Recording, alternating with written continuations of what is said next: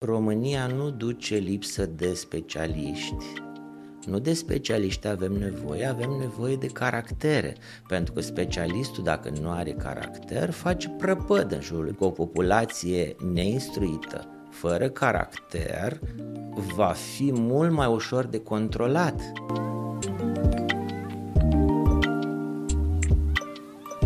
Eu știam că este un produs netestat, deci până una alta deocamdată era o travă și eu nu doar, nu puteam, deci era rău, nu, n-aș, dacă eu tăceam, eu, eu cred că și muream.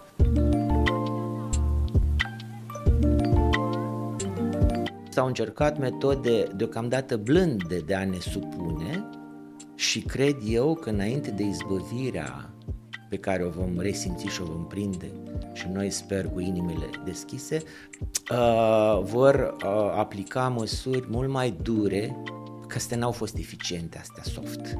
Va fi tragedie, cred eu, care precede apariția unei epoci de lumină și de bunăstare și în care vom vedea că am trăit în minciună zeci, sute de ani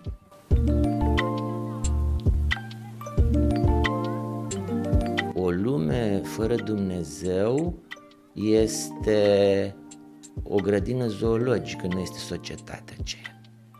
Vrei să anihilezi societatea? Trebuie să întrerupi legătura dintre Dumnezeu și om. Duci în derizoriu rolul credinței în societate care ne-a menținut secole, așa cum suntem acum, și sper eu că noi doi suntem rămășițe ale acelor vremuri care nu dorim altceva decât să facem prozeliți. Adică să arătăm lumii se poate rezistați pentru că asta e calea spre adevăr. Și ea se poate face numai cu Dumnezeu.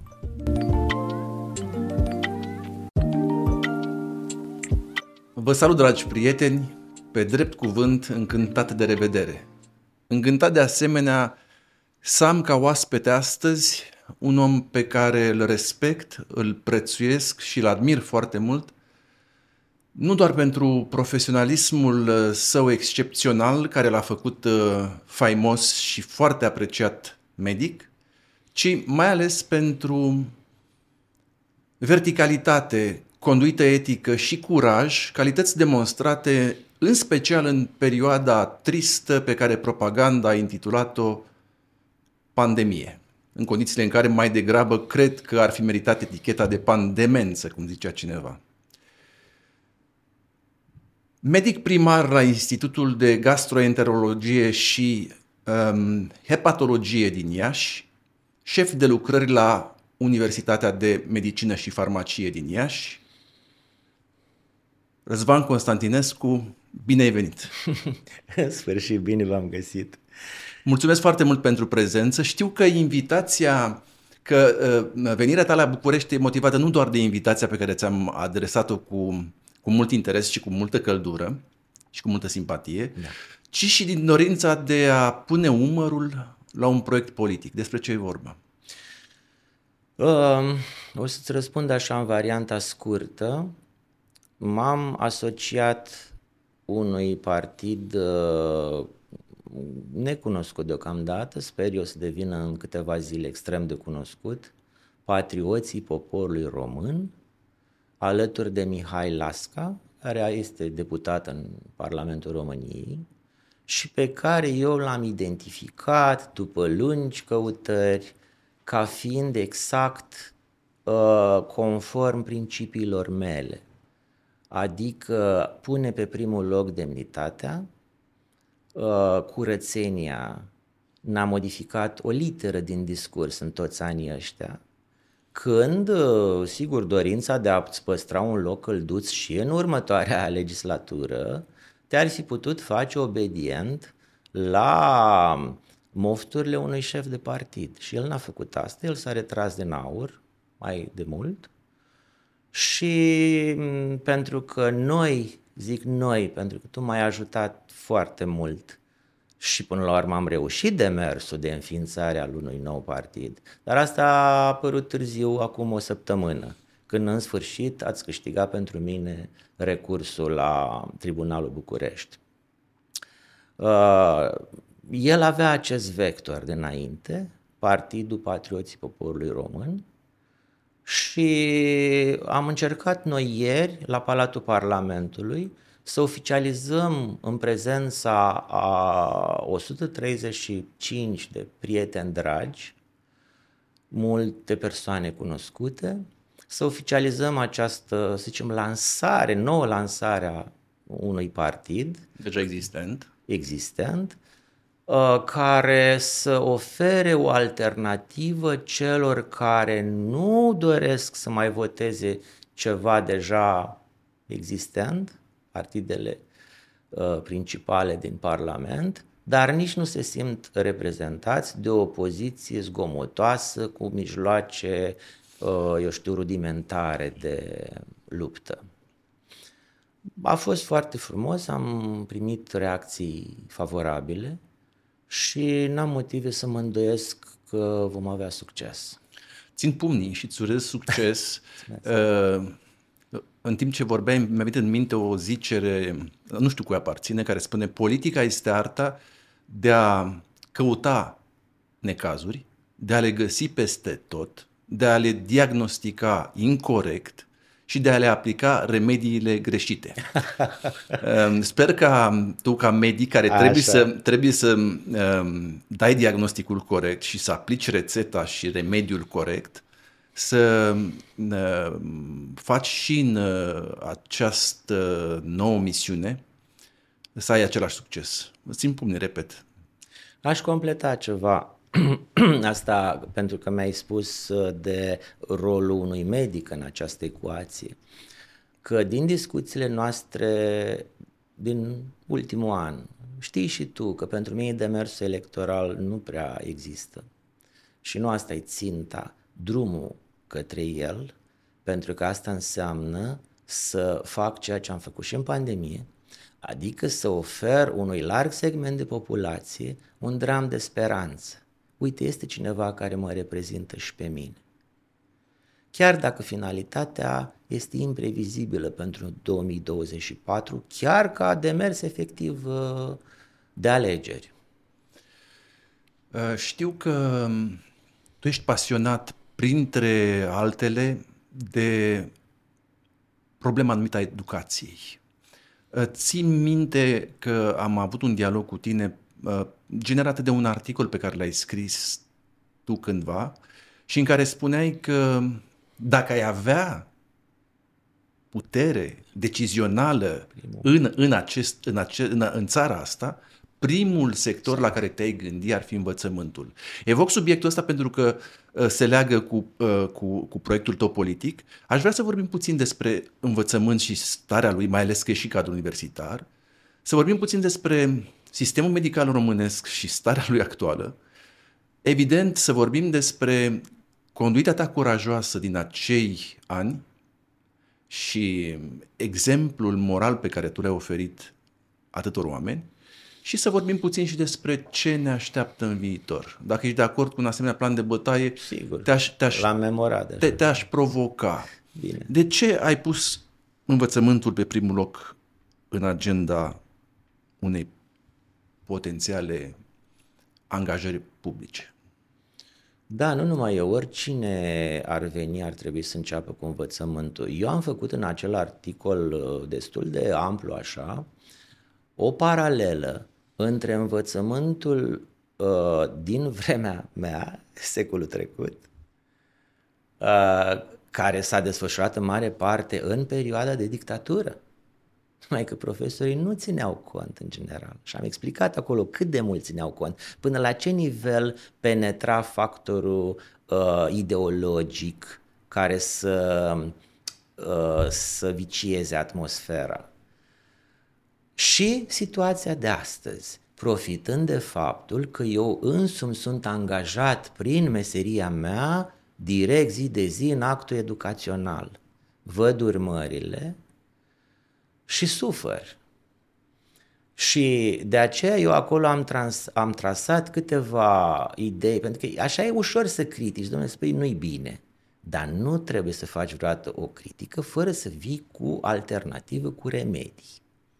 Și pentru fiecare aspect negativ am venit cu soluția care trebuie aplicată.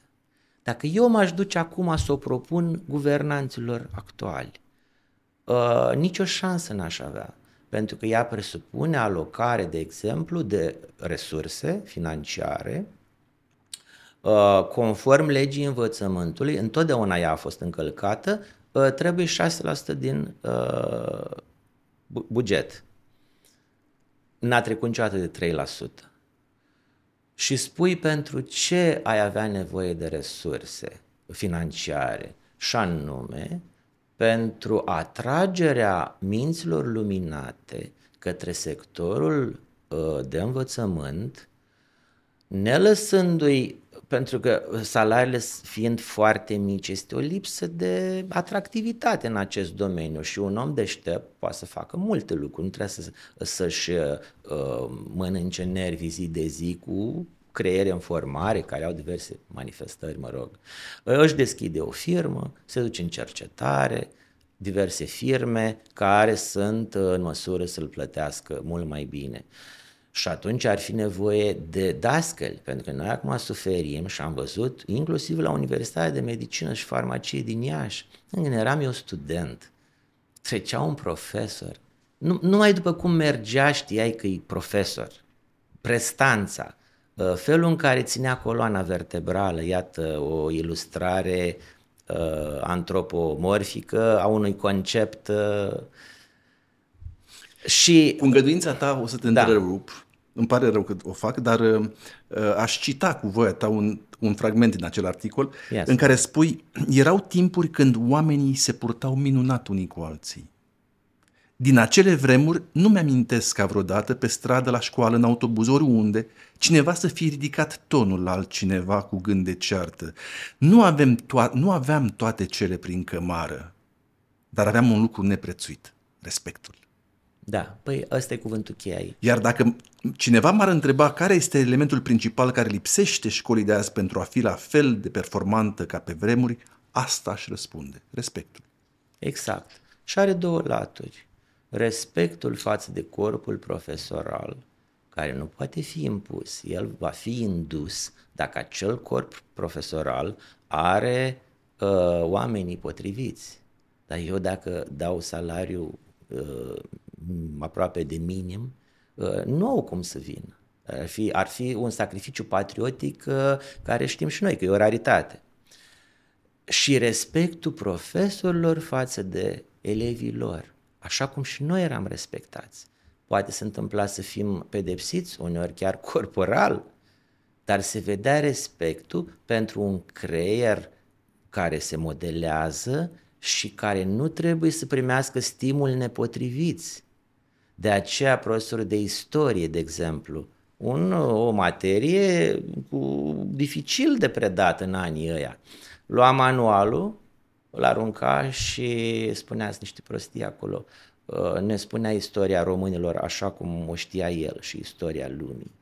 Și când vedeai așa un tip înalt, cu părul alb, că pune atâta patos, mai era un pas, dar ce de multe ori ne-am dorit? Să fim ca ei, ca el. Asta este uh, rolul modelului în societate. Dacă noi avem modele din uh, arta de consum, ca să nu pronunț cum trebuie. Uh, copiii noștri vor crede că așa e normal, ăsta e trendul, să nu aibă habar de nimic, să nu uh, dea atenție factorului spiritual, care este extrem de important. Și de aici, combinat cu respectul, dragostea față de orice cetățean în jurul nostru față de conaționalii noștri și atunci, Florentine, se rezolvă și ce, cu ce spuneai tu, cu păstrarea verticalității, cu curajul, pentru că ce mi-ai spus tu, eu, eu nu am avut, nu consider că am avut un curaj deosebit, aia era normalitatea, să spui ceea ce crezi. Pe mine așa m-a învățat tatăl meu. Te-am auzit în um, repetate rânduri vorbind cu venerație de tatăl tău și de educația pe care ai primit-o și de motivațiile care te-au, uh, te-au um, uh, făcut să ai această atitudine în perioada uh, numită pandemiei, aș reveni asupra subiectului. Nu m-aș îndepărta de educație pentru că tu ai pus pe primul loc în lista Da. de, de, de, de, de priorități. Da. Și spuneai undeva că rolul școlii în societate, deplângeai situația actuală și spuneai că rolul școlii în societate nu mai este în epoca actuală acela de a forma caractere, de a pregăti omul enciclopedic, capabil să se adapteze oricăror provocări ale viitorului, oricăror condiții neașteptate, capabil să supraviețuiască oricăror calamități naturale ori sociale prin ceea ce deține în interior, nu în exteriorul efemer supus intemperiilor.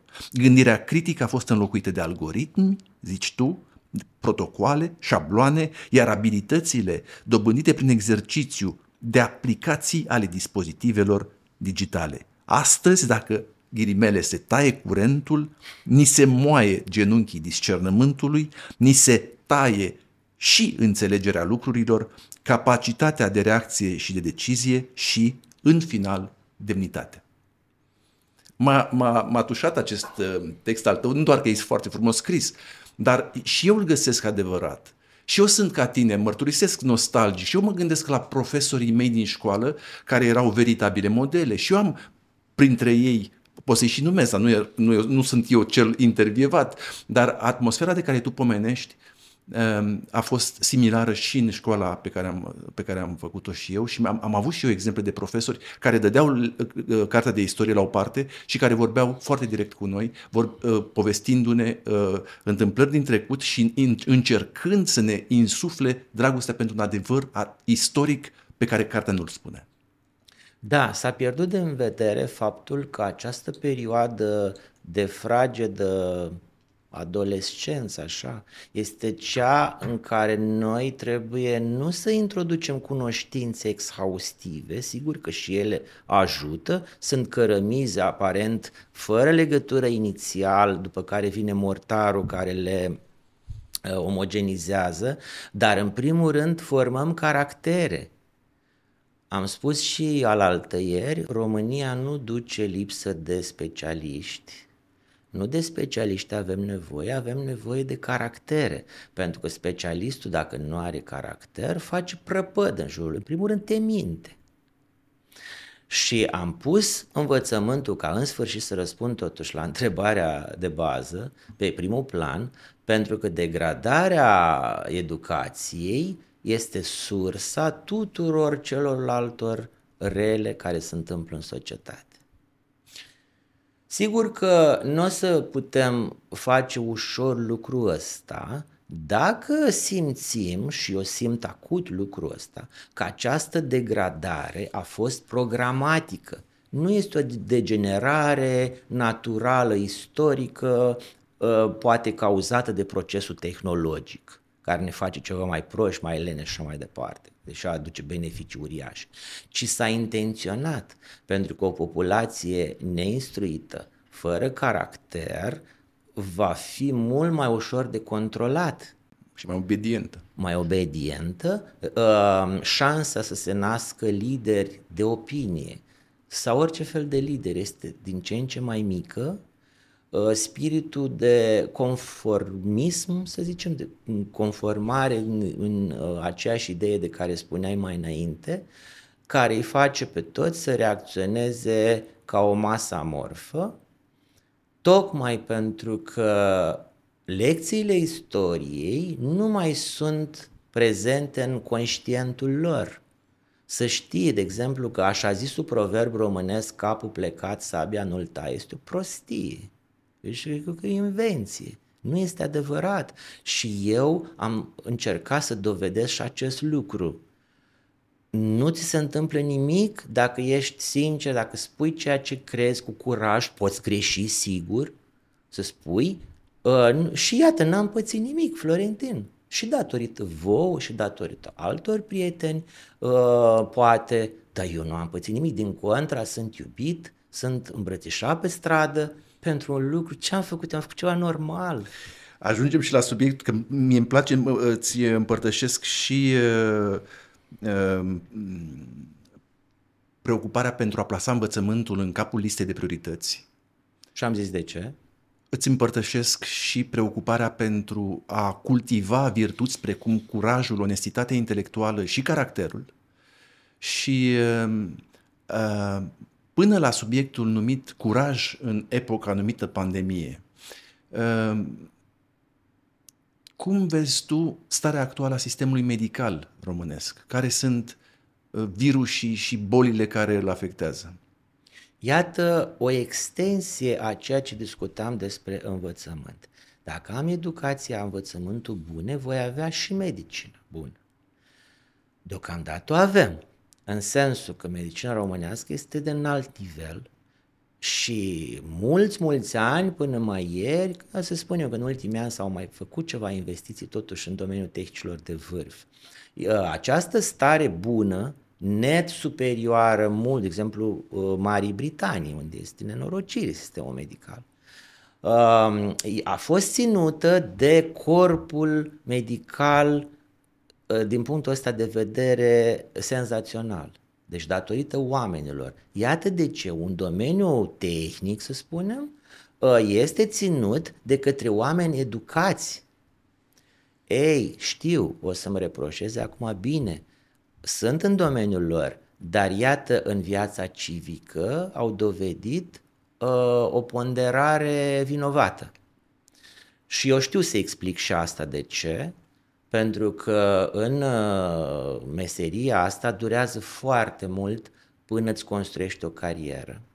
Și este normal să-ți fie teamă că îți pierzi, o pierzi dacă ieși din rând. Că așa ni se reproșa și nouă, nu suntem contra științei. Iată, încă, încă un lucru de dat exemplu, nu pierzi cariera. Pentru că, iartă-mă, ă, pacientul ține cont, e un lucru foarte important în relația asta și în succesul actului medical, este relația medic-pacient. El va avea încredere în medicul său dacă va, avea, dacă va vedea că acela are demnitate. Și un tratament uh, obișnuit va avea efect superior uh, potențat de această încredere în medicul lui. Nu știu la ce te... Sunt multe lucruri de făcut și în domeniul medical. Eu nu l-am pus pe primul loc pentru că învățământul e clar pe primul loc. Nu, vreau, aș... să, vreau să aflu părerea ta ca medic și medic faimos. Unde ne situăm uh, cu, cu medicina uh, românească astăzi și uh, da, mă, mă interesează și cum vezi tu conexiunea dintre știința numită medicină și felul în care este practicată ea, cum vezi tu excesul de medicalizare de astăzi, cum vezi tu evoluția acestei științe, pentru că și eu te-am, te-am, te-am urmărit în, în câteva interviuri în care tu ai punctat foarte fain importanța dubiilor în știință. Uh, uh, și mi-aduce aminte de, de, de dezbaterea asta, uh, care a fost foarte la modă în perioada numită a pandemiei, când orice, uh, orice semn de întrebare pe care tu, ca cetățean, îl ridicai, atrăgea acuzații că ești neîncrezător în știință, ca și cum știința ar fi un, un, un, un, un set de adevăruri in, uh, indiscutabile, mm. ori tu ai subliniat în repetate rânduri că știința înseamnă o uh, uh, înseamnă foarte mult dubiu și este în fapt este o incertitudine justificată care, care duce la o smerenie intelectuală și nu la un, o, o formă de, de, de, uh, de, de, de dogmatism și aici ar trebui să facem distinția între știință și scientism. Mm. Pentru că una e una, alta e alta. Eu, eu nu pot să dau așa zisei științe o valoare de uh, dogma absolută pe care, pe care, pe care și atunci ajungem și la chestionământul legitimității. De ce X este legitim să-mi recomande mie să port mască, de exemplu, sau, sau dublă mască, doar pentru că este secretar de stat uh, din nu știu care guvern, sau pentru că este un zis filantrop, um, și Y, care tot medic, tot uh, uh, lucrător în uh, corpul medical, spune contrariul. Deci, până la urmă, cred într-adevăr că ai referința ta la nevoia de a uh, aborda critic, cu gândire critică, te- tematica care aparține domeniului numit al științei este esențial. Bun, deci rezumând, știința nu este lemă, Știința este dubiu și dezbatere continuă. Răspunsul la nivelul cum stăm bine în medicină. Deocamdată, pentru că se degradează, noi uh, primim influențe externe în toate domeniile care uh, degradează continuu starea respectivului uh, domeniu. Ca de exemplu?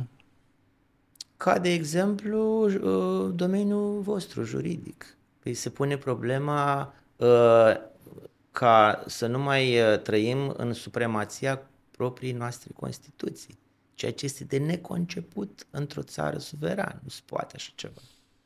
Ni se impun uh, modificări de legislație care să corespundă unor curente de tipul woke uh, și așa mai departe. Astea fiind condiții la o înțelegere economică și eu cred că ăsta ar fi primul punct de atacat, acest PNRR care trebuie să dispară.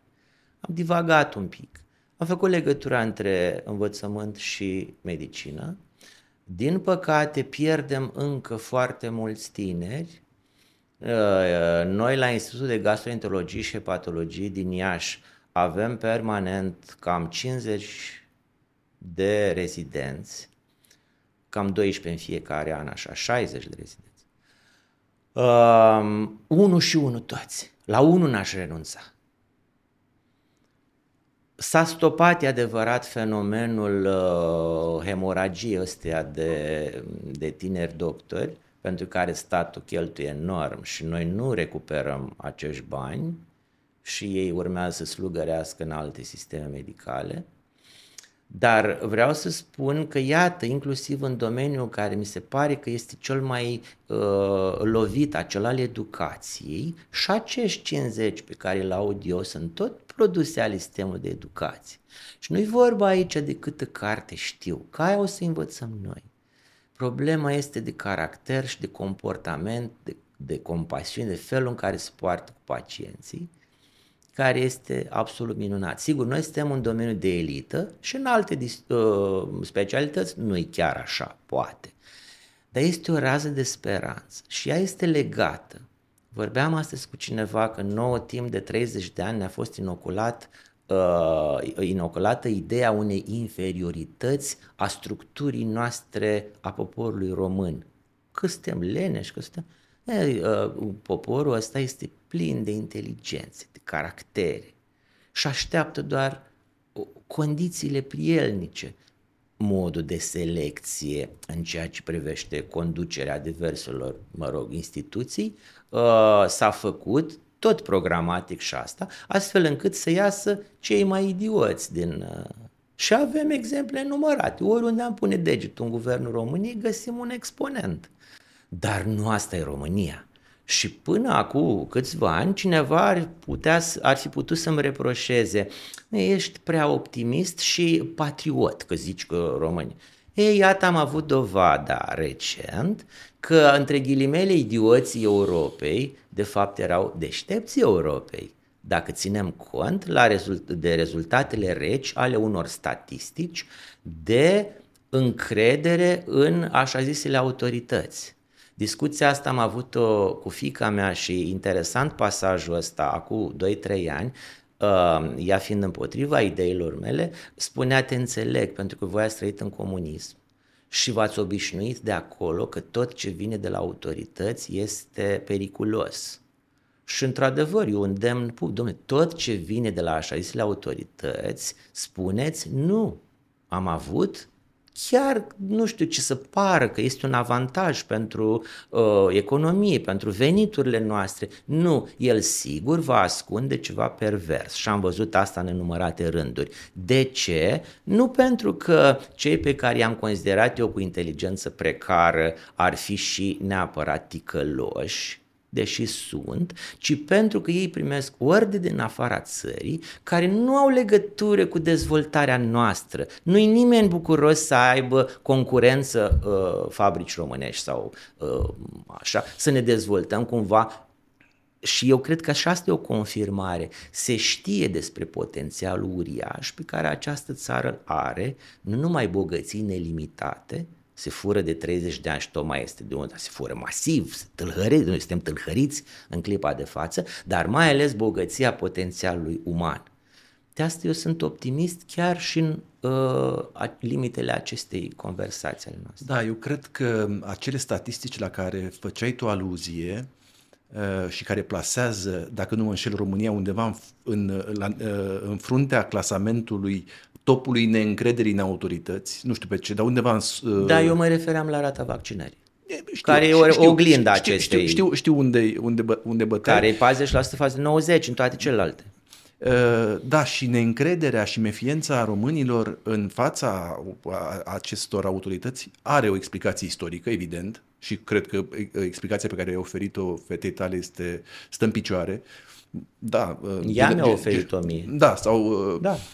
Pentru că noi am fost educați și crescuți într-un regim autocrat Uh, avem și o explicație de, de ordin cultural, dacă vrei. Noi suntem aici într-un spațiu uh, unde um, suntem într-un melanj cultural uh, balcanico-latino și cred că această neîncredere este undeva instalată adânc în profilul nostru psihologic. Dar revenind puțin la... Tu ai făcut și o aluzie la faptul că există provocări în lumea medicală care vin inclusiv din domeniul în care activez eu, din domeniul juridic și mm. mi-aduc aminte de un răspuns al tău la o întrebare care sunt calitățile uh, pe care trebuie să le aibă un medic în afara celor de bun cunoscător al anatomiei, fiziologiei. Să se la drept. Să se priceapă și la, să fie bun la matematică, la psihologie și la drept. Așa. Dar m-a amuzat foarte tare răspunsul tău pentru că am, uh, dintr-o dată mi-am adus aminte de toate luptele tale în care ai făcut-o și pe avocatul și un avocat deștept de altfel și eu, eu te provocam, te tachinam și te spuneam dacă te pierzi postul de, de, de medic. Te, te, mă, da, mă luați la voi. Te, te luăm la noi. uh, revenind, uh, Răzvan, mi-ar plăcea să discuți o, despre o temă care a făcut foarte des uh, prima pagina ziarelor, uh, așa numita corupție în sistemul medical. Uh, mi-a plăcut foarte mult că tu ai uh, abordat acest subiect cu un mod nuanțat, fără generalizări aberante, fără uh, acuze aberante și ai, cerut, ai cerut cumpătare și, repet, abordări nuanțate. De fapt, poziția ta mi-a adus aminte și de uh, un film cunoscut al co-cetățeanului tău, uh, Mungiu, da. Cristian Mungiu, care se cheamă Bacalaureat, unde uh, una din temele filmului este și așa numita corupție în domeniul medical, când un, un, un medic uh, acceptă să trateze un pacient care, care pacient îl și ajută cu recomandare la directorul unei școli și mai departe. E un lanț cauzal care uh, a avut ca efect într-un final acuzații aduse medicului pentru, pentru corupție. Nu vreau să lungesc sub, subiectul, tu ai spus să tratăm nuanțat problema și să uh, luptăm împotriva acestei prejudecăți. Și doar o singură provo- provocare și uh, mă opresc. Tu ai avut uh, și o, o, o voce foarte uh, vibrantă împotriva campaniei numită luptă anticorupție din, din, din, din sistem și din sistemul medical, când oameni Ă, nevinovați au fost târâți prin instanță, au fost târâți în fața camerelor de luat vederi. Știu că ai, ai scris un articol în apărarea doctorului Brădișteanu, da. care fusese în mod abuziv cercetat. Nu, nu cunosc cazul, dar știu că fusese cercetat. Păi pentru... am pățit ca Robert Roșu. I s-a reproșat că l-a tratat prea bine pe Adrian Năstase. Ori el este obligat prin, prin, prin legea care vă leagă pe voi de, ca medici să nu faceți rău și prima datoria voastră este să... Să, să salvăm și un criminal. Sigur că da. Uh, bun, nivelul corupției, uh, după părerea mea, în sistemul medical este hilar. El este în descreștere accentuată, după părerea mea, odată cu progresul tehnologic, pe de-o parte, Uh, pe de altă, pentru că acum este mult mai ușor să prinzi un uh, nemernic dacă pretinde bani de la un pacient. Și atunci sunt reținuți. Um, depinde și de zona geografică a țării. Bună oară în Iași, eu nu am mai auzit de ani și ani, dar altfel să spun, experiența mea personală. Bun. Eu pentru că am fost mereu în războaie, m-am temut de înscenări. Astfel încât nu folosesc niciodată cabinetul, nu folosesc niciodată halat și nu am buzunare la haina pe care o port, decât blugi strânși, ca să nu poată strecura nimeni nimic. Dar tentative existau. Domnul doctor, știți, am atenție, vreau să vă mulțumesc. Doamne, nu trebuie, nu să pretind, dar nici astea nu sunt morale. Ei, de când uh, Dragnea, domnule, ne-a triplat, rezidenților le-a triplat, salariile nu ni le-a dublat, eu eram sceptic și mă gândeam că această cutumă a pacientului care umblă tot timpul după medic, crezând că la nu o să-i mai dea așa de multă atenție în viitor dacă nu-i face o atenție, e uh, in, uh, încrustată în structura ADN-ului român și nu va... Dis- nu. No. Imediat a scăzut, nu știu dacă anul trecut s-au adresat două persoane la mine cu așa o propunere, înainte erau cinci pe zi. Deci, iată, un lucru simplu de redarea demnității, așa cum voiam și în cazul corpului profesoral medicilor, ă, populația înțelege lucrul ăsta, știe că medicul nu mai depinde de acele atenții, are cu ce să-și cumpere un tratat științific și iată că s-a redus. Trec acum la faptul că așa zisa corupție din aceste domenii, cum este cel medical, a fost folosită ca armă pentru amuțirea vocilor uh, puternici care se opuneau sistemului, care se opuneau schimbărilor de care vorbeam nocive, cum este cazul profesorului Astărăstoaie. Am avut uh, în, în anii aceia cel puțin trei medici pe care îi cunosc eu, am punea mâna în foc pentru ei. Plimbați cu cătușe prin fața spitalului să-i vadă toată lumea.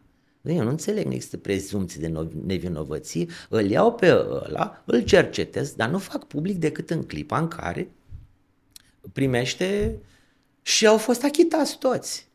Iar cei care cu adevărat au făcut mișelii, cum este port standardul uh, luptei măsurilor guvernamentale antipandemie, tot de la Iași, doamna Dorobăț, condamnată pentru corupție, direct, eu o țineau tot timpul la televizor. Ăștia nu pățesc nimic. Dar acum vedem că această corupție, posibil, apreciată de mine poate prea optimist că e mică, sau în alt domeniu, este mizilic față de marea corupție de la nivelul Uniunii Europene, la nivelul Comisiei Europene.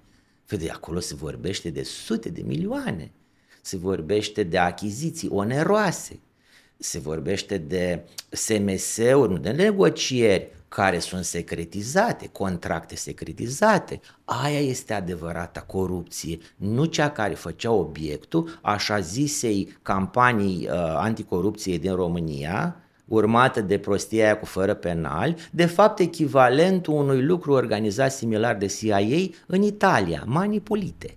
Identic. Cum îi anihilăm pe aia care se opun valului nostru? Păi le înscenăm, Îs ordonatori de credit, ușor le găsim o licitație, nu știu ce. Și noi am avut corifei ai medicinei românești, terfeliți, anihilați, nu știu, cred că Beoran e singurul care a rezistat după atâția ani ca să le facă una cu pământul carierele. Lucan, uh, ortopedul la fel, profesor Astărăstoai și urma Irinel Popescu, dar s-a retras, cred, la timp. Adică, așa s-a întâmplat de fapt și cu firme românești. Uh, firme care constituiau o concurență pentru marile concerne străine, cum făceam? Le anihilam uh, patronii. Cazul uh, celui cu îngrășăminte chimice, îmi scap acum, nu, nu m-am pregătit la asta. Bun, deci folosită știința dumneavoastră, îmi cer iertare, pentru a anihila Uh, vocile pregnante ale societății și care reprezintă o opoziție la modificările forțate de, de schimbare a, a tradițiilor noastre, a obiceiurilor a, și mai ales florentine. Fapt, aici ajungem în final. De a separa individul de Dumnezeu. O lume fără Dumnezeu este o grădină zoologică, nu este societatea aceea. Vrei să anihilezi societatea? Trebuie să întrerupi legătura dintre Dumnezeu și om. Și cum faci? Îi introduci un dispozitiv electronic de bruiere directă, ă, duci în derizoriu rolul credinței în societate care ne-a menținut secole, așa cum suntem acum, și sper eu că noi doi suntem rămășițe ale acelor vremuri care nu dorim altceva decât să facem prozeliți. Adică să arătăm lumii se poate rezistați pentru că asta e calea spre adevăr. Și ea se poate face numai cu Dumnezeu. Îți împărtășesc într totul analiza ta. Ai menționat uh, câteva nume și ai pomenit și de abuzuri. Întâmplător bați la ușă deschisă, eu și ai pomenit și numele lui Robert Roșu, știu foarte bine ce a însemnat cazul Roșu pentru justiția românească și pentru injustiția românească. Ehm, profit de ocazie să salut pe profesorul Astrăstoaie, eh, pe care îl apreciez și îl respect foarte mult și îmi pare rău prin ceea ce a trecut. Nu sunt un penalist, dar am avut ocazia să arunc un ochi pe dosarul eh, profesorului Irinel Popescu și o părere personală este că și în cazul domniei sale am avut eh, de-a face cu un abuz. Au existat numeroase abuzuri și în, și în sistemul medical și în afara lui, Uh, sub, uh, motivate de așa numitul uh, standard al luptei anticorupție.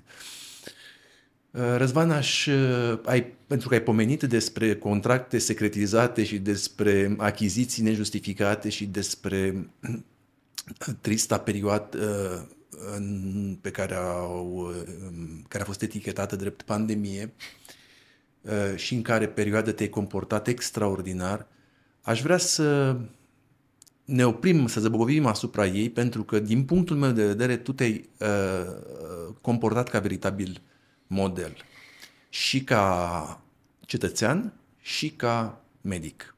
Și cu atât mai mare mirarea necazurilor care au fost, uh, care s-au bătut asupra ta și a acuzațiilor nejustificate și a chemărilor frecvente în fața colegiului medicilor și a dosarelor de injustiție. Eu cunosc foarte bine cazul tău, dar aș vrea să, pentru cei care ne urmăresc, să motiveze întâi de toate uh, uh, ce a stat la baza deciziei tale de a fi, uh, de a te comporta cum te-ai comportat și Uh, cum se explică așa numitul tău non-conformism? Florentine, da, eu nu mi-am dat seama că fac ceva deosebit. Eu așa am fost tot timpul. Acum am intrat în coliziune cu așa zisele autorități, iată, de universitatea, conducerea universității. Mie nu mi se, mi se părea ceva natural. Și conflictul s-a accentuat și până la urmă am fost nevoit să dau curs Uh, și vă mulțumesc încă o dată acum că voi mi-ați spus, dacă aveți nevoie, domnul doctor, apelați-ne. Și am întârziat mult până am simțit că ajunge cuțitul la os ca să mă apărați. Uh, am intrat în coliziune doar când s-a produs o abominație. Și anume, forțarea studenților și a cadrelor didactice Uh, să se vaccineze având ca alternativă testarea și care era costisitoare pentru unii și să-mi bage în nas tot timpul, uh, să condiționez asta de uh, participarea la sesiune. Așa ceva era inacceptabil. Atunci se făcuse vacciniada uh, inauguraseră un uh, centru de vaccinare în incinta, în apropierea universității și voiau să raporteze către București, iată cât studenți am mai uh, nenorocit noi, de fapt. Uh, eu știam că este un produs netestat, deci până una alta deocamdată era o travă, și eu nu doar, nu puteam, deci era rău, nu, n-aș, dacă eu tăceam, eu, eu cred că și muream. Eu, eu nu puteam să dorm noaptea să văd asemenea lucru și eu să nu spun nimic. Și norocul meu era că eu eram, aveam o, notori, o notorietate, uh, vocea mea era ascultată și atunci am penetrat că puteam să fiu la fel de demn, dar să nu audă nimeni. Uh, adică orice conducere a unei instituții are drept să stabilească regulamente pentru, dar să nu exceadă cadrul legal. Ori uh, vaccinarea nu era trecută nicio lege. Deci eu inclusiv juridic aveam dreptate, nu numai etic, moral și medical. Injectez ceva care e abia testat și ne spune firma producătoare că a făcut, ei, uh, a făcut ea studii și totul perfect. Adică eu îți vând ție ciment și spun că studiile noastre arată că e cel mai bun ciment și îi cumpără. Și toat, uh, toți directorii din uh, Uh, București sunt obligați să cumpere numai de acolo sau să cumpere neapărat cimentul. Astea sunt niște aberații. Nu au nicio legătură cu știința. Mi-a fost foarte simplu, dar eu mereu că mă întreba, eu am figura tatălui meu, dar eu, eu cred că luam și două scatoalce dacă nu procedam cum trebuie. Le simt așa, venite din uh, rai către mine, amenințătoare. Deci eu mi-am făcut datoria și am expus o opinie normală, nu văd unde e curajul, a, ă, altfel, să spunem, nu-i spunem curaj, să-i spunem lipsa fricii. Nu mi-a fost frică, e adevărat. Și mi-ai spus, iartă-mă, mi-ai spus de necazurile care s-au abătut. Într-adevăr, este neplăcut să te cheme din săptămână în săptămână. Dar pentru mine era și o distracție. Când îi vedeam 8-10 ă, împotriva unuia singur, inițial am avut ă, așa imaginația că eu îi voi putea și convinge chiar. N-a reușit, dar crede-mă, am avut umorul și, uh, și credința m-a ajutat. Eu știam că dacă sunt corect nu pot păți nimic. Am fost senin. A, eu eram bolnav, pe... asta a fost rău. Uh, noaptea aveam, plângeam de durere uneori și a doua zi compăream în fața agenților comisii. Vă aveam pe voi și aveam mulți, mulți oameni care îmi făceau semne săraci din umbră să nu mă las. Deci eu nu aveam cum să dau înapoi vreun pas. Imposibil nu era. Și vreau să arăt exemplul meu și altul, pentru că vor mai veni lucruri. Și trebuie, dacă acum dacă o să fiu eu iarăși singur sau vom fi 5-10, nu facem nimic. Lucrurile se uită și de aceea, și închei acum, iartă-mă că am răspuns, uh, un lucru foarte important, vreau să-l subliniez și o fac mereu, acei oameni care au făcut rău, care au instigat la o trăvire, trebuie identificați și pedepsiți. Nu uităm asta, că dacă rămâne așa, oricine va putea face din nou același lucru. Știi că au existat voci care cereau să se pună Batista pe țambal, cum se spune, un soi de amnistie generalizată și Eh, nu mă pronunț pe subiect, eu însă am, am admirat poziția ta. Nu, hai să nu numim curaj, să numim o atitudine normală în, în, în vremuri de, de criză. Uh, mi-a plăcut foarte mult uh, o declarație de a ta mai veche care uh, uh, și o repet acum, dacă aș fi fost obedient, m-aș fi considerat mort. Da. Uh, și mi-a plăcut de asemenea demersul tău de profesionist care a venit și a explicat că ceea ce se numește pandemie nu e, în fapt, o reală pandemie, că ceea ce se numește vaccin nu este, în realitate, un real vaccin și în, uh, te-am auzit explicând ce înseamnă, în fapt, un, un, o, operație, o operațiune numită vaccinare și ce tratament genetic uh, era reprezentat de acest... Uh, da. Păi au schimbat definiții, în timpul, în timpul, în timpul jocului. jocului, cum ar veni. Uh, și mi se reproșa mereu că nu sunt de specialitate. Dar noi am avut un om de strictă specialitate, singurul din România, Damian Baciu, vaccinolog. Păi ea de ce nu-l luau în seamă? Uh, că nu mă pricep și sunt uh, contra științei, au schimbat definiție și nu știu dacă știi tu că OMSU avea presiunea de a declara pandemia și zic, nu avem suficiente cazuri pentru a face asta, că erau... Au modificat definiția. Au modificat definiția, înainte au făcut altceva. Aici a venit, este baza minciunii din pandemie și anume testul. Au venit cu testul și acum automat se pozitivau, spuneau că au cazuri, sute și sute, ăia n-aveau niciun simptom, dar erau pozitivi, deci erau cazuri. Și la televizor ne spunea un număr de 2000 de noi îmbolnăviri. Păi, boală e altceva testele alea erau mincinoase și au ajutat să ridice uh, nivelul numărului de cazuri până când, plus modificarea definiției, om să poată decide. Dar România n-a decis printr-un act oficial, uh, n-a declarat uh, epidemia printr-un act oficial, astfel încât eu nu știu cum e legalitatea cu măsurile care se adresează unor stări de calamitate. Cum mai stau ele în picioare din punct de vedere juridic? Aceste lucruri trebuie cercetate, văzut unde s-a exagerat în mod ticălos, sigur că frica poate să-i apuce și pe guvernanți și să ia măsuri aberante, dar aici erau toate, toate, în toate țările la fel, cu alte cuvinte aveau comandă centrală. Și mai ales ă, pornind eventual de la ă, factorul ăsta economic care a fost constituit de achiziția de un număr ă, uriaș, de 10 ori mai mare decât părea a fi necesar dacă era într-adevăr eficient, că n-a fost nici eficient, nu numai că avem acum necazuri, dar nu avem nicio eficiență. Sunt foarte multe lucruri. Trebuie da. luate, nu trebuie uitate.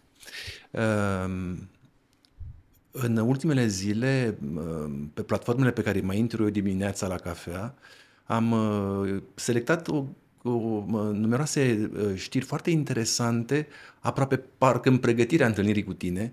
Uh, și vreau să te întreb de curiozitate. Uite, mă uitam la uh, analize despre Forumul Economic Mondial de la Davos. Zâmbești care ne previne că s-ar putea să asistăm, să fim puși în fața unei noi viroze, de data asta viroza X. Ce părere ai? Bun. Uh, ei pot inventa multe lucruri și mereu le anunță. Că și asta cu covid a fost anunțat de evenimentul 201, 201 da? în septembrie 2019. Uh, am așa o veste bună. Fastul, entuziasmul, uh, amploarea întâlnirei de la Davos de anul ăsta au fost net inferioare, sunt în declin.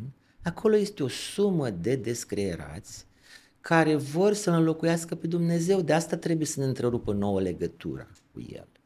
Și cum pot face asta? Prin mai multe mijloace, război, foamete, pandemii inventate sau uh, întreruperea uh, legăturii internetului și așa mai departe pentru câteva zile, care ar duce la haos și atunci lumea ar cere intervenția armatei care să pună. Adică metod, s-au încercat metode deocamdată blânde de a ne supune și cred eu că înainte de izbăvirea pe care o vom resimți și o vom prinde și noi sper cu inimile deschise, uh, vor uh, aplica măsuri mult mai dure, că astea n-au fost eficiente, astea soft. Vor fi lucruri mai... Cred chiar anul ăsta, că tu spuneai așa că avem între subiecte ce va fi. Va fi tragedie, cred eu, care precede apariția unei epoși de lumină și de bunăstare și în care vom vedea că am trăit în minciună zeci, sute de ani și că ceea ce spuneam elementul central, legătura cu Dumnezeu, nu poate fi întreruptă. Și am eu, am spus eu odată un lucru și țin la el, că avem doar două posibilități. Dacă noi suntem rudele suratelor primate, conform teoriei darwiniste, și Dumnezeu nu există, suntem terminați în situația asta. Vom fi stârpiți în scurt timp, că am văzut semnele. Dacă din contra Dumnezeu există și noi suntem creația Lui, prin și va lăsa creația de izbeliște. Putem să fim relaxați, să așteptăm cu încredere ceea ce va urma și eu, în pofida atâtor critici, atât semne de întrebare, semne de alarmă, eu sunt foarte optimist, simt eu că va fi bine. Mă bucur optimismul tău și uh, mi-aduce aminte de un, o, o zicere care cred că aparține lui Soloviov, care spunea că există două tipuri de oameni. Unii cred că o coboară din maimuță și unii cred că sunt creația divină. Ei bine, primii chiar coboară din maimuță, cei, de, cei din categoria a doua chiar sunt creați de Dumnezeu. Uh, um, o a doua știre pe care de data asta, care tot de la Davos vine, Știu că ai avut uh, obiecții cu privire la, într-un interviu cu privire la implicările înțelepte ale consultantului principal Harari. Harari, da, Harari vide recent, văd un, o, o știre care um, um, e centrată pe demonstrația lui, cu ghilimele de rigoare, evident, că drepturile omului sunt niște ficțiuni. Știi că am avut odată un ministru al justiției pe care nu-l numesc, care a spus hai să nu mai vorbim atât de drepturile omului. Lux. Pentru că sunt un lux. Ce, uh, produsele de lux nu sunt accesibile tuturor oamenilor, prin urmare, hai să abandonăm uh, subiectul. Nu, dar doamna hai. respectivă n-are nicio treabă. Harari a, vine și face o demonstrație în care spune noi când vorbim despre oameni trebuie să vorbim despre elementele constitutive pe care le palpăm. Când facem autopsia unui individ, găsim uh, organe, carne și sânge. Ale aparțin lui. Drepturile sunt o pură ficțiune. Uh-huh. Uh, da. Păi asta e o extrapolare cumva a teoriei darwiniste aplicată în justiție. Adică nu există suflet, nu există Dumnezeu, pentru că noi nu le-am văzut vreodată. Asta e ideea. Astea sunt instrumente alienate, ele însele, cum este acest harare, alor unor, ale unor oameni care stau în umbră și noi nu-i știm și care sunt uh, folosite pentru a aplica metodele prestabilite de anihilare a libertății cetățenilor lumii. Nu trebuie să... Noi privim cu abuzament la prostiile astora și ei văzând că nu percutăm, uh, iată, apar cu amenințări de tipul uh, bolii X. Una dintre amenințările care pe mine mă pune pe gânduri, uh, ceva mai serios, nu e neapărat amenințarea cu nouă viroză X, cât uh, modificările aduse tratatului OMS care par să confere aceste organizații, zise a, zise că e mondială, știi, zise că e a sănătății, puteri nelimitate, care, ar, care puteri ar știrbi în mod real și uh, îngrijorător uh, suveranitățile naționale. Și sub uh, diverse pretexte, că avem o viroză numită X sau Y, că avem încălzire climatică sau Iată, așa, că avem alte pretexte, uh, măsurile de urgență vor veni automat și sub umbrela lor măsuri tiranice. Nu, așa ceva este neconceput, chiar dacă există zvonuri că România ar fi semnat deja ceva similar cu OMS. Aici este vorba, așa cum sunt degenerate instituții în diverse țări, tot așa și cele suprastatale, care au fost create cu intenții bune, cred eu și au funcționat ca un grup consultativ al unor specialiști. Fiecare țară, noi l-am avut pe Rafila recent, reprezentant la OMS, uh, au degenerat, au încăput pe mâna celor care îi finanțează, și știm bine cine, despre cine e vorba aici la OMS, ajungând, după părerea mea, un grup infracțional organizat. Ne uităm că este condus de un nemedic care e infractor de drept comun în țara lui.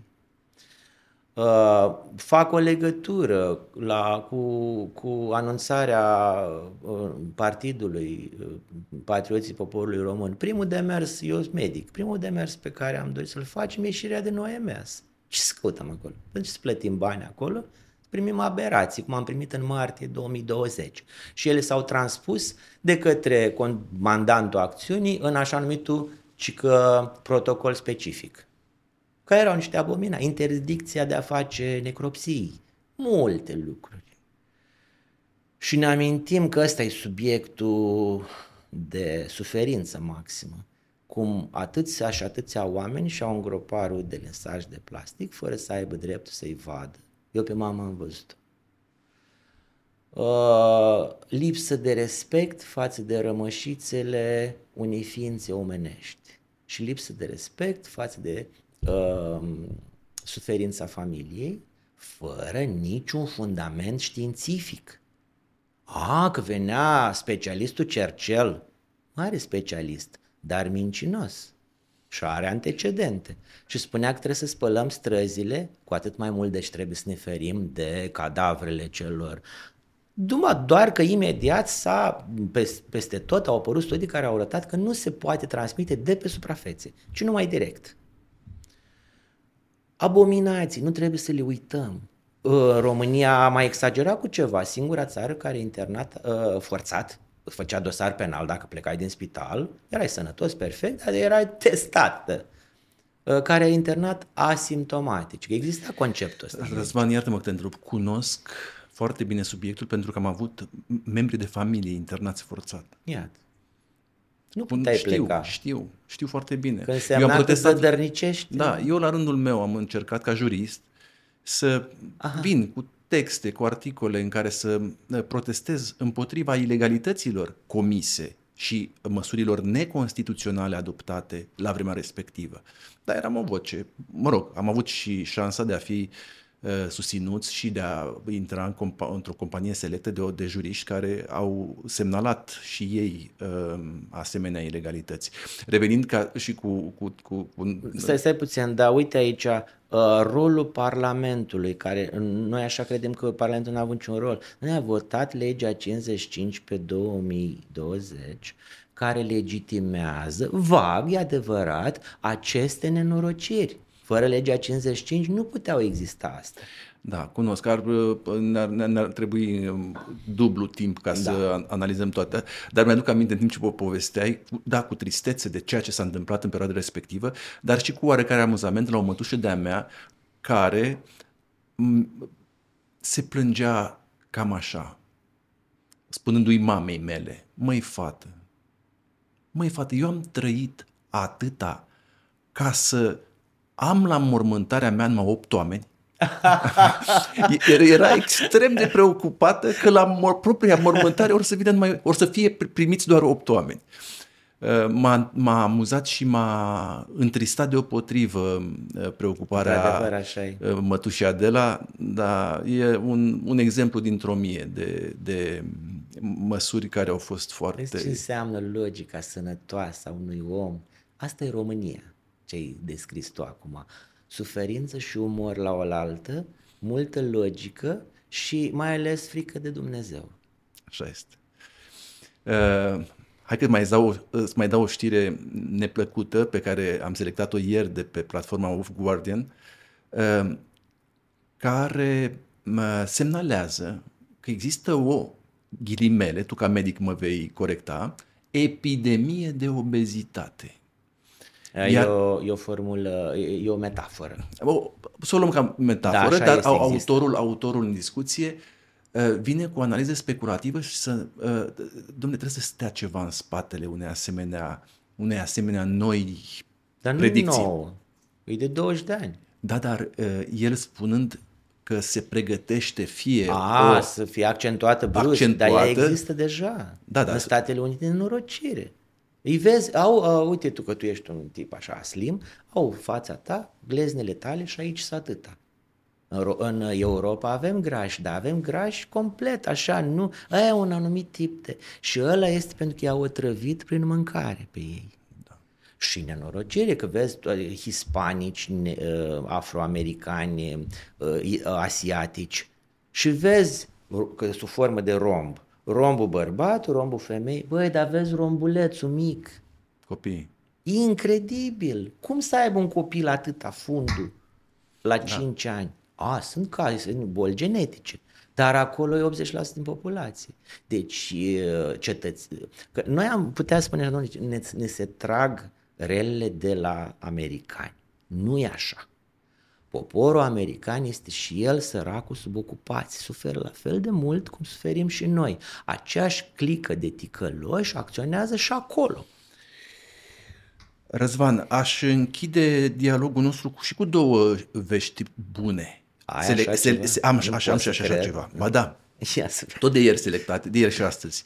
Prima, în justiție, gu, uh, uh, guvernul canadian a pierdut în urma măsurilor adoptate împotriva um, camionagiilor Aha. care protestaseră. Când le-au întrerupt conturile Le-au întrerupt. Și... Ei au utilizat atunci, autoritățile, o lege care ar fi permis imixtiuni ale guvernului în anumite situații. Justiția canadiană a, de, a pronunțat o hotărâre care a spus apelul la acea lege nu a fost justificat în cazul camionagiilor canadieni. S-a abuzat, S-a abuzat de acea lege. interpretând-o Exact, exact. exagerat. Extensiv. Dar îmi place foarte mult că cu, cu câtă încredere mi explici probleme juridice, că știi, domnule, că ai Da, cu cine. da, am, ți-am zis dacă cumva... Um, Bine. Bine, și a doua veste bună, Da. care îi mai aproape cumva de cazul tău și trebuie să-ți alimentezi optimismul tău, pentru care te felicit, este că o, e o, despre o nouă victorie în justiție, de data asta aparținând unui, unui eh, dizident american care s-a retras la Berlin, C.J. Hopkins se numește, care a protestat, cum ai făcut-o tu, în toată perioada respectivă, împotriva măsurilor aberante, împotriva restricțiilor neconstituționale, al uh, restrângerilor drept- dreptului la liberă expresie. Ce a pățit atunci? Ce a pățit a fost anchetat pentru faptul, pentru două mesaje pe Twitter, în care el face o analogie între mască și zvastică, spunând că ambele reprezintă Anateme. niște simboluri. Reprezintă simboluri ale dictaturii. Așa cum zvastica în timpul nazismului reprezenta un simbol al dictaturii naziste, tot așa și masca, înainte de uh, toate contraindicațiile strict medicale de care tu ai pomenit de multe ori, ea este un simbol, este o îmbotnițare, este o acoperire a feței și un atac la adresa identității mele ca individ și a liberei expresii. Și el a fost, a pierdut în prima instanță și a câștigat în apel. Știrea de ieri. Mi-ar plăcea dacă acest domn Hopkins va participa, uh, el este uh, american, nu? American locuiește în Germania. Așa, va participa la un podcast să spună, domnule, am o veste bună din România, Florentin Țuca a reușit să câștige procesul lui Răzvan Constantinescu. Mulțumesc, ești un avocat de elită, clar. Ești un avocat formidabil. Stai, cum aveți voi avocat de ședință, nu? Sau la, numai la procurori? Nu, avocat litigant și avocat consultant. Pentru că voi îmi făceați mie toate actele impecabile, jurisprudență, și nu puteam eu să fac. Dar acolo mă prezentam eu cu farmecul personal în fața doamnelor judecătoare. Să vadă și ele cine este elementul subversiv care a, a afectat imaginea Universității de Medicină, domnule. Eu sunt. Râdeau. Dragă Răzvan, te felicit foarte mult și sincer și călduros pentru întreaga ta conduită. Îți mulțumesc foarte mult pentru dialogul de astăzi, alături pe viitor și uh, sper ca optimismul tău și încrederea într-un uh, viitor luminos să fie confirmat. Mulțumesc încă o dată. Și eu mulțumesc și accentuez un cuvânt, așa cum îmi place mie, extra concluzii. Ai folosit cuvântul alături. Ăsta este singura șansă pentru noi toți, nu numai pentru doi prieteni ca noi. Toți trebuie să fim alături, că așa vom rezista. Așa să fie. Mulțumesc, Mulțumesc mult!